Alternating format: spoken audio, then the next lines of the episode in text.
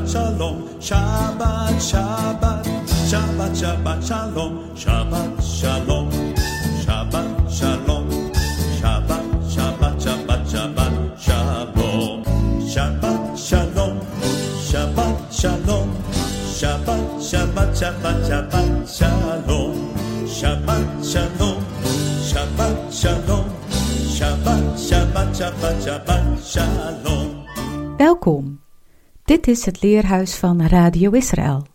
Met elke week de bespreking van een gedeelte uit de eerste vijf boeken van de Bijbel, de Torah, de Haftarah en het Nieuwe Testament. De presentatie is deze week in handen van Tony Jurg. Welkom. Deze Shabbat bestuderen we de parasha Kedoshim.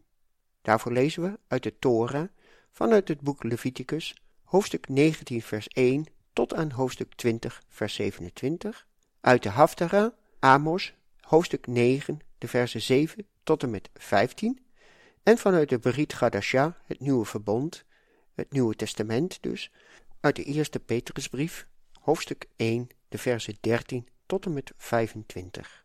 Parasha van deze week heet Kedoshim, en dat is vernoemd naar het veertiende woord dat voorkomt in deze parasha.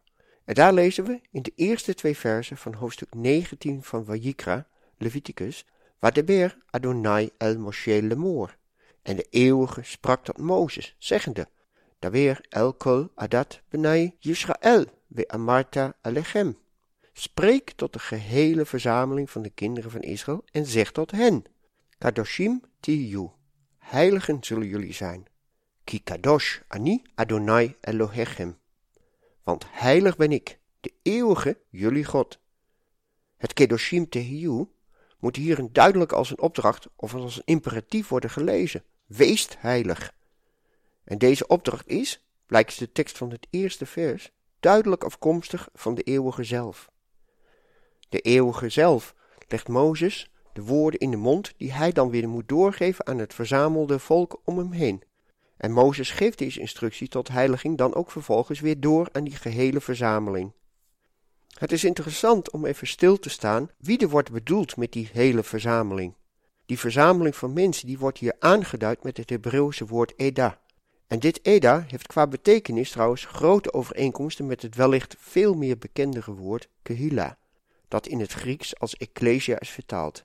En dat woord ecclesia wordt in het Nieuwe Testament vaak weer vertaald als gemeente of kerk. Waarom staat hier dat Moshe, Mozes, die woorden van de Heer moet doorgeven aan de Edda en niet aan de ecclesia? Het is lastig om eenduidig en eenvoudig het verschil tussen de woorden Edda en Kehila te benoemen. En vaak worden deze woorden dan ook als synoniem genomen, als twee woorden die vrijwel hetzelfde betekenen. Een gebruik van deze twee woorden in één vers vinden we bijvoorbeeld terug in Wajikra 14, vers 13, waar het inderdaad als een soort parallelisme wordt gebruikt.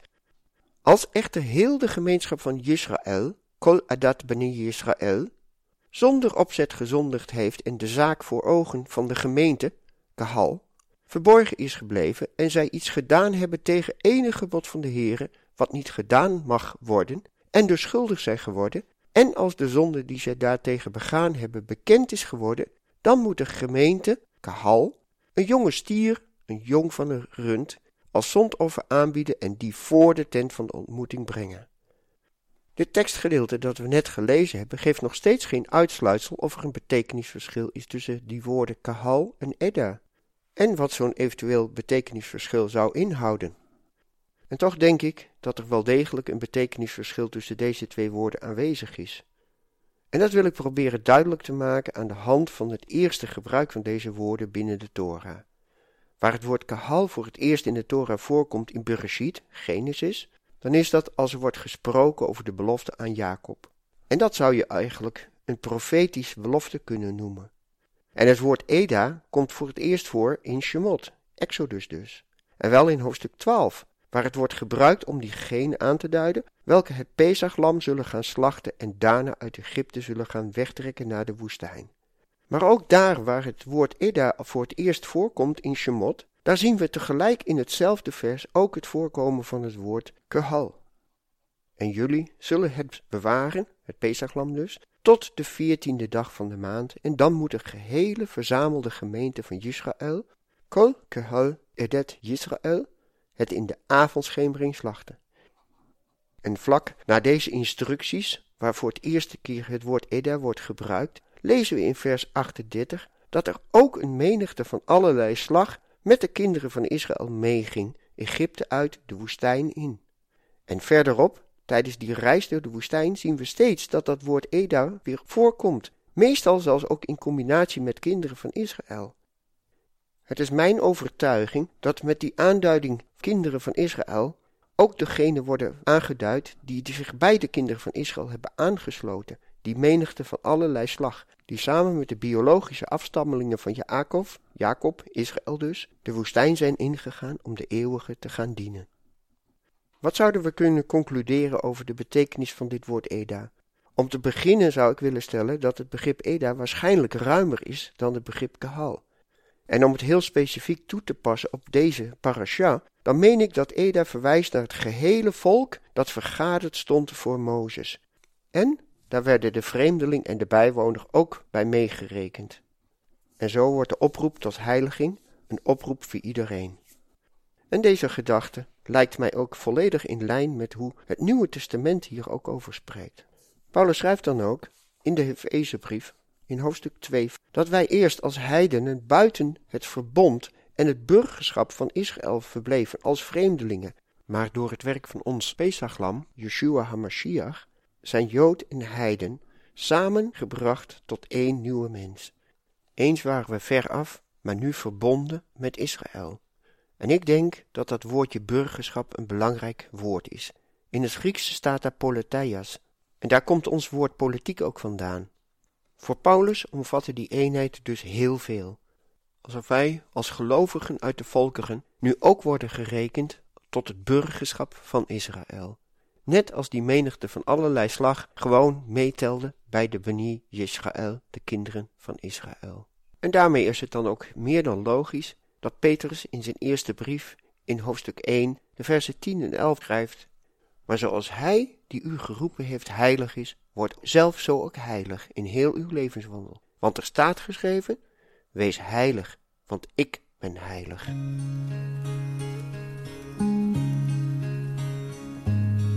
You shall be holy unto me, for I, the Lord, am holy. You shall be holy unto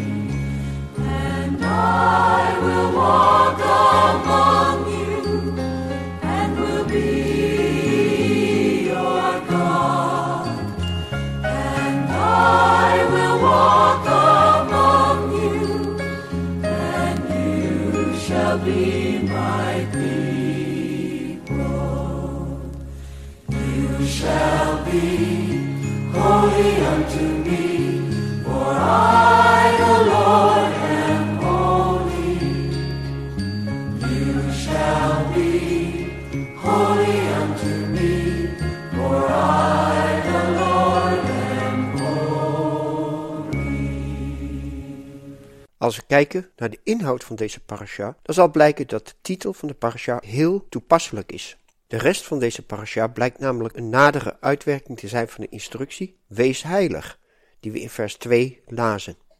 Deze parasha bevat dan ook vele mitzvot, instructies van de eeuwige zelf.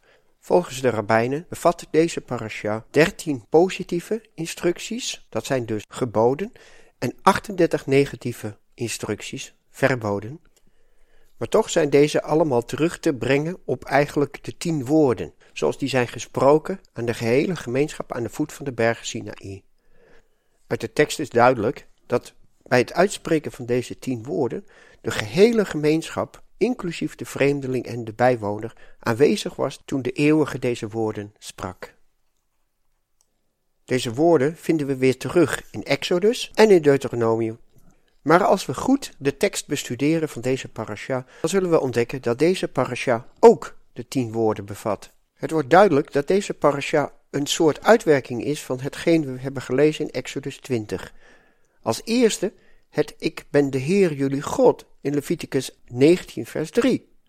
Het tweede woord geen andere goden voor mij in Leviticus 19 vers 4. Zijn naam niet ijdel gebruiken in Leviticus 19 vers 12. Gedenk de Shabbatsdag in Leviticus 19 vers 3. Eert uw vader en moeder in Leviticus 19 vers 3. Geen moord plegen in Leviticus vers 16.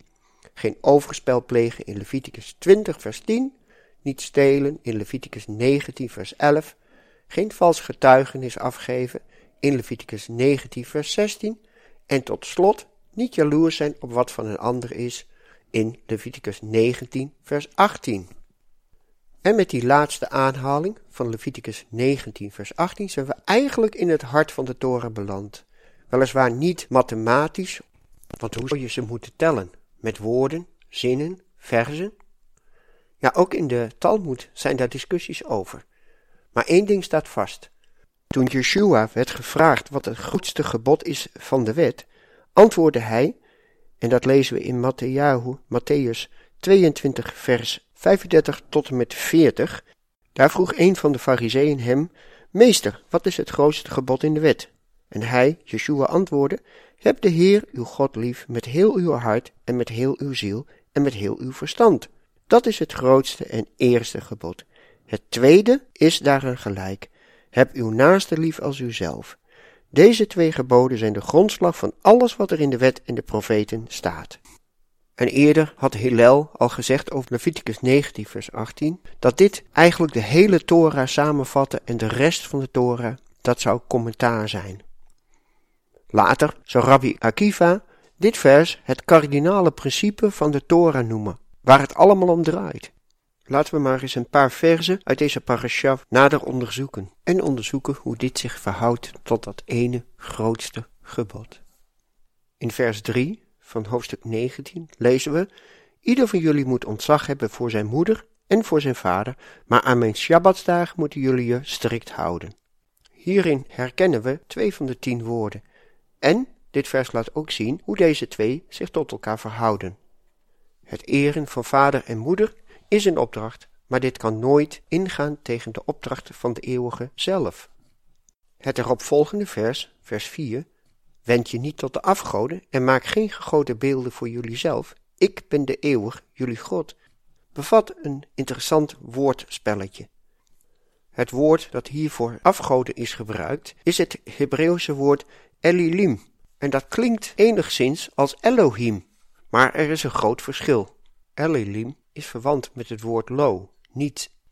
Als ik het woordspel in het Nederlands zou willen weergeven, dan zou ik ervoor kiezen om de tegenstelling te maken tussen de zijnde en de niet-zijnden. De eeuwige is. En als we dat in de tijd willen bekijken, dan is het die was, die is en die zal zijn. En dat zelfs losstaand van of iemand van de schepselen ook zijn aangezicht naar deze eeuwige richt. Hoe anders is dat dan met die afgoden?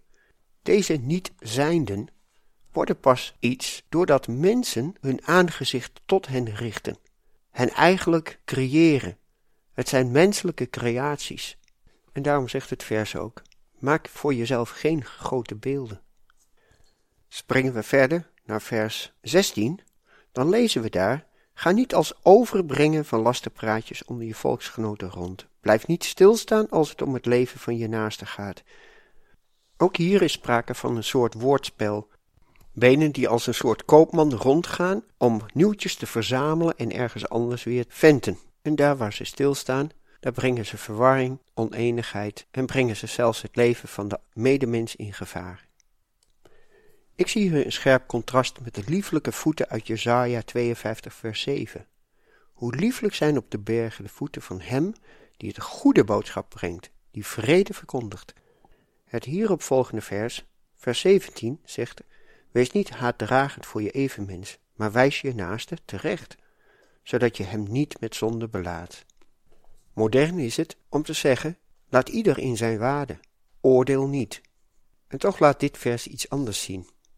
We worden opgeroepen om de ander niet aan te spreken in onze toorn. Maar gelijkertijd mogen we niet zwijgen, maar gelijkertijd worden we opgeroepen om onze medemens terecht te wijzen. In dat woord terecht wijzen zit het woordje recht. Onze intentie zou moeten zijn dat de ander weer recht zal gaan staan tegenover God en de medemens. En als we zo leren te spreken tot onze medemens, dan zijn wij de brengers van goed nieuws, die vrede zullen brengen en heelheid en herstel.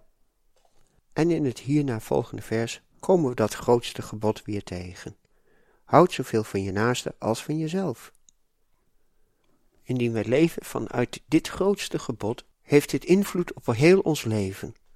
En ook ons terechtwijzen van onze broeder of zuster kan daarmee ook een daad van genade worden, omdat wij net zo genadig naar hen willen kijken als de eeuwige naar ons kijkt, in het volmaakte werk van Yeshua HaMashiach.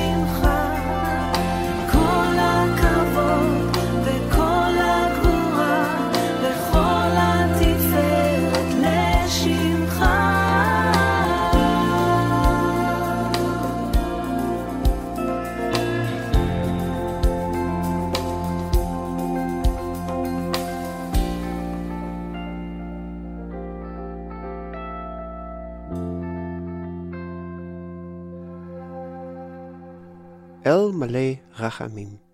Melech al Kol Elohim. God vol van genade, koning van de koningen. Het is precies deze genade die we ook tegenkomen in de Haftara-lezing voor deze Shabbat. En deze Shabbat lezen we uit Amos 9, de versen 7 tot en met 15. Het zijn stevige woorden. De eeuwige steekt zijn kritiek voor zijn volk niet onder stoelen of banken. Hij zegt zelfs: Ik zal het verdelgen van de oppervlakte van de aarde, maar geheel vernietigen zal ik het huis van Jacob niet. Dit zijn onbegrijpelijke teksten voor ons als moderne mensen, maar toch mogen we hier de genade en de goedheid van de eeuwige in herkennen. Deze parasha heet Kedoshim, en dat gaat allemaal over heiligen, apart zitten. Maar heiligen en apart zitten kan ook alleen maar gebeuren na een proces van reiniging. En dat is waar dit woord hier ook over spreekt. Deze Haftara-lezing gaat niet over de vernietiging van het volk. Nee, het gaat meer over de reiniging. Dat wat onzuiver is, dat moet worden verwijderd. Maar datgene dat gericht is op de eeuwige, dat moet worden vermeerderd. Dit profetengedeelte bevat ook mooie profetische beloften van herstel. We lezen bijvoorbeeld in vers 11 dat hij de vervallen hut van David weer zal oprichten, dat de bressen weer gestopt zullen worden, de omvergehaalde muren weer worden hersteld. En in vers 13 lezen we dat dit niet zomaar iets is, dit is een uitspraak van de eeuwige, die dit zeker zal doen. Dit Haftara-gedeelte wordt ook aangehaald in Handelingen 15, tijdens het eerste apostelconvent. Als door het bijzondere werk van de Heilige Geest, de Ruach HaKodesh, velen uit de volkeren tot geloof komen in Yeshua HaMashiach, dan wordt dat vergeleken met het herstellen van de vervallen hut van David. Vanaf vers 13 lezen we hoe Jacobus het woord neemt en hij zei, broeders, luister. Simeon heeft uiteengezet hoe God zelf het plan heeft opgevat om uit de heidenen een volk te vormen dat zijn naam vereert. Dat stemt overeen met de woorden van de profeten. Er staat immers geschreven, dan keer ik terug op mijn schreden. Ik zal het vervallen huis van David herbouwen. Uit het puin zal ik het weer opbouwen. Ik zal dit huis doen herrijzen, zodat de mensen die overgebleven zijn de Heere zullen zoeken, evenals alle heidenen over wie mijn naam is uitgeroepen. Zo spreekt de Heere, die dit van oudsher heeft aangekondigd. En evenals in de woestijn er zich een menigte van allerlei slag zich bij de kinderen van Israël voegde, zo zien we dat weer gebeuren in handelingen. Mensen uit elke volk, stam, taal en natie voegen zich bij de kinderen van Israël om samen de eeuwige, de God van Israël te dienen. En om gehoor te geven aan die ene oproep. Wees heilig, want ik, jullie God, de eeuwige, ik ben heilig. Ik wens u een gezegende Shabbat. U heeft geluisterd naar het Leerhuis van Radio Israël, een programma waarin elke week een gedeelte uit de Torah, de Haftara en het Nieuwe Testament wordt gelezen en besproken. Wilt u het programma nog eens naluisteren, dan kan dat. Ga naar radioisrael.nl en klik onder het kopje radio op uitzending gemist. Shabbat, Shabbat, Shabbat, Shabbat, Shalom, Shabbat, Shabbat, Shabbat, Shabbat, Shalom, Shabbat, Shalom, Shabbat, Shalom, Shabbat, Shabbat, Shabbat, Shabbat, Shalom, Shabbat, Shalom, Shabbat, Shalom, Shabbat, Shabbat, Shabbat, Shabbat, Shalom, Shabbat, Shalom, Shabbat, Shalom, Shabbat, Shabbat, Shabbat, Shabbat, Shalom.